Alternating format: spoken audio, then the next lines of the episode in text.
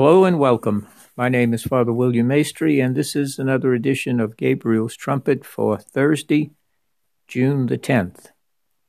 Our reading comes to us this morning by way of a continuation of the Gospel of St. Matthew, chapter 9, verses 1 through 8. Matthew chapter 9, verses 1 through 8. And Jesus continues his healing ministry, not only physically, but in this particular episode, we are invited to look beyond the physical to the spiritual, which touches each and every one of us in our own journey.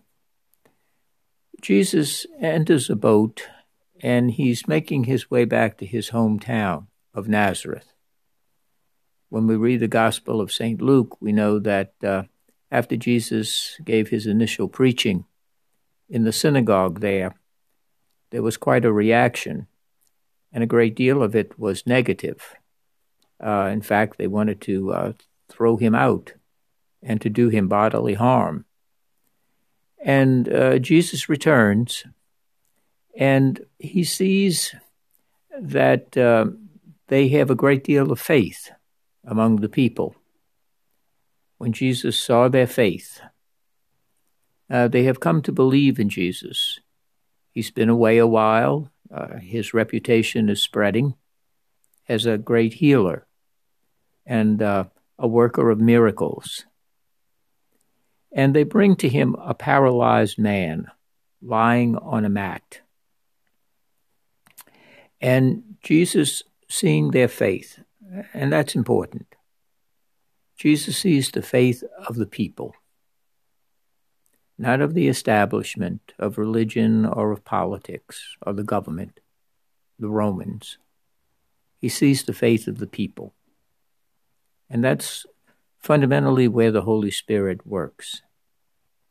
It's from the bottom up, often not from the top down.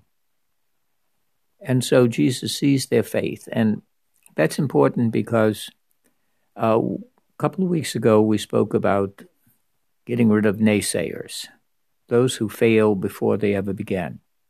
That can't be done, it won't be done, it shouldn't be done, let's not try. Uh, those people are defeated before they ever engage in an activity. And uh, they tend to be depressing. They deflate the balloon before you even hook it up uh, to the air supply. They suck all the air out of the room. Uh, we, we cannot fail before we even try because it is in the trying, it is in the struggle that is the strength. And it is in the trying, it is in the cooperation. As St. Augustine said, God supplies uh, the boat for our earthly journey, but we are expected to open the sails.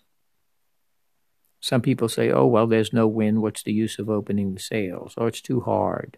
It's too difficult. Well, they stay put where they are in that kind of uh, listless boat. But they have faith. And Jesus says to the paralytic, He says, Have courage, son. Your sins are forgiven. Well, the man is paralyzed. He's physically unable to move. And yet, Jesus tells him to have courage because his sins are forgiven. Well, what does the sins have to do with his paralysis? He's not on the mat because of his sins. Or is he? Is Jesus making a connection between the physical and the spiritual? The answer is yes. Yes. Well, we're going to get into that.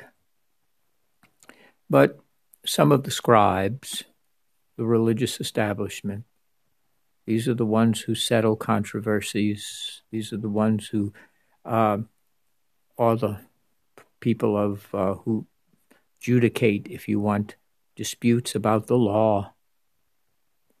uh, they say to themselves, This man blasphemes. In their mind, only God can forgive sins. Ultimately, that's true. But Jesus is the second person of the Blessed Trinity as well as a fully human being. God and humanity united in Jesus. Have courage, your sins are forgiven. And they say, well, he's blaspheming. Jesus, knowing what they're thinking, says, Why do you harbor evil thoughts? Which is less trouble to say, Your sins are forgiven, or stand up and walk?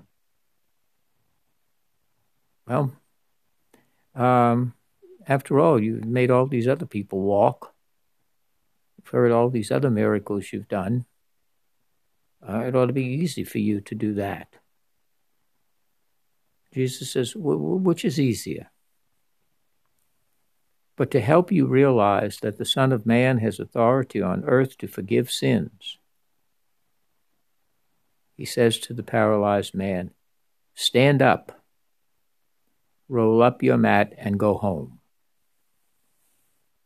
He's telling the man to stand up. We can only imagine the reaction of the crowd and of the scribes. That's quite an attention getter. This man has been paralyzed, he's on a mat. And now the first thing Jesus says is, Stand up. Let's see what's going to happen now. He says, Stand up and walk. Roll up your mat and go home. In other words, you're not meant to stay on that mat. You're not meant to live on that mat. I have forgiven you your sins. And the mat you have been laying on is the mat of your sins. Jesus is inviting them to look deeper into the spiritual dimension because that's what sin does. Sin paralyzes us, it cripples us.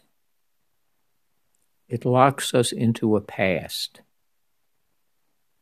And we just lay on a mat. Um, many people, as strange as this sounds, grow comfortable with their sins. The Irish have a saying better the devil you know than the devil you don't. If I give up this sin that I have now almost become friends with, I'm, I'm able to at least deal with it on my own level. Uh, if I get rid of that sin, what sin worse might come in and take possession of me? So if I keep this one, maybe I'll keep the other ones away. Instead of seeing that in keeping that, I stay on the mat and even worse may happen, and probably will because sin has a way of growing. It has a way of infecting and paralyzing other parts of us. But Jesus says, stand up, roll up your mat. You're not, you're not paralyzed anymore. Yes, yes, I've given you your physical ability to walk, but I'm giving you something much deeper. I'm giving you that spiritual ability to be free not to be paralyzed, not, not to be dependent, not to be the object, object, not a person, an object of pity, of almsgiving, of a, a kind of misplaced compassion and mercy. But get up and walk. Walk in the freedom of being in the chain of sin no longer move about and live because that's what God meant you to do. God didn't God didn't make you a paralytic. Sin becomes that over a period of time. The man stood up and went towards his home. At the sight, a feeling of awe. That is, God is doing something beyond the extra, beyond the ordinary. the very inbreaking of God, the very presence of God has taken place in the person of Jesus. And there's something greater than the fact that the guy can stand physically. He's now liberated spiritually. The crowd praises God for giving such authority to men. Only God can do that. Because God is the source of all mercy, of all forgiveness. And God says to us when we receive the sacrament of penance, the sacrament of reconciliation and confession, God says to us, Stand up, roll up your mat, go home, walk towards home. Not your earthly address, but you're walking towards your heavenly address, your true and lasting home, which is with God in God's kingdom of heaven. And that's offered to us. Take courage. Be brave enough, be guided enough by the Holy Spirit that you are willing to take that risk and that chance that you can now get up and walk. It takes courage. On the physical level, people who are in physical therapy after recovering from surgery or from an injury, it takes courage and effort. You have to go through a certain degree of pain, discomfort, but you can walk again. In the beginning, it hurts. In the beginning, you say, I can't do this. This is too hard. I, I want to go back to where I was before. At least, at least I had some rest. But your paralysis will get worse you'll be a paralytic for the rest of your life and into eternity. The Lord is saying you are not meant for the mat. You know, in, in boxing, it's not how many times you are knocked down, it's how many times you get up. The fighter is not meant to lay on the canvas. And in our spiritual struggle, we're not meant to lay on the mat through Jesus Christ, we can have that courage to roll up that mat, get rid of that mat, that mat of sin, and walk in the freedom of the sons and daughters of our loving Father. It's a great liberation, it's a great freedom, it's a great blessing. That when we avail ourselves of the sacrament of penance, we confess our sins, pray for God's forgiveness and mercy, and for the grace to amend the life the Lord has given to us, to roll up that mat and walk, walk towards our heavenly home. That ought to fill us with awe, with a sense of enormous gratitude, a, a, a tremendous sense of thanksgiving that our good and gracious God does not want us to live on a mat.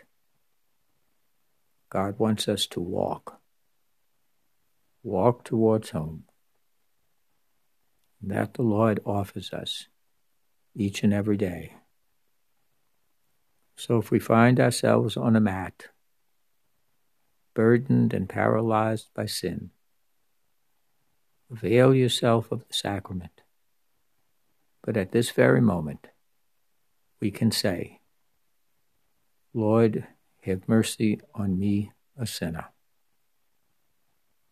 And we can arise and walk because Jesus Christ has made us free. We need be paralytic and paralyzed no more. God bless you.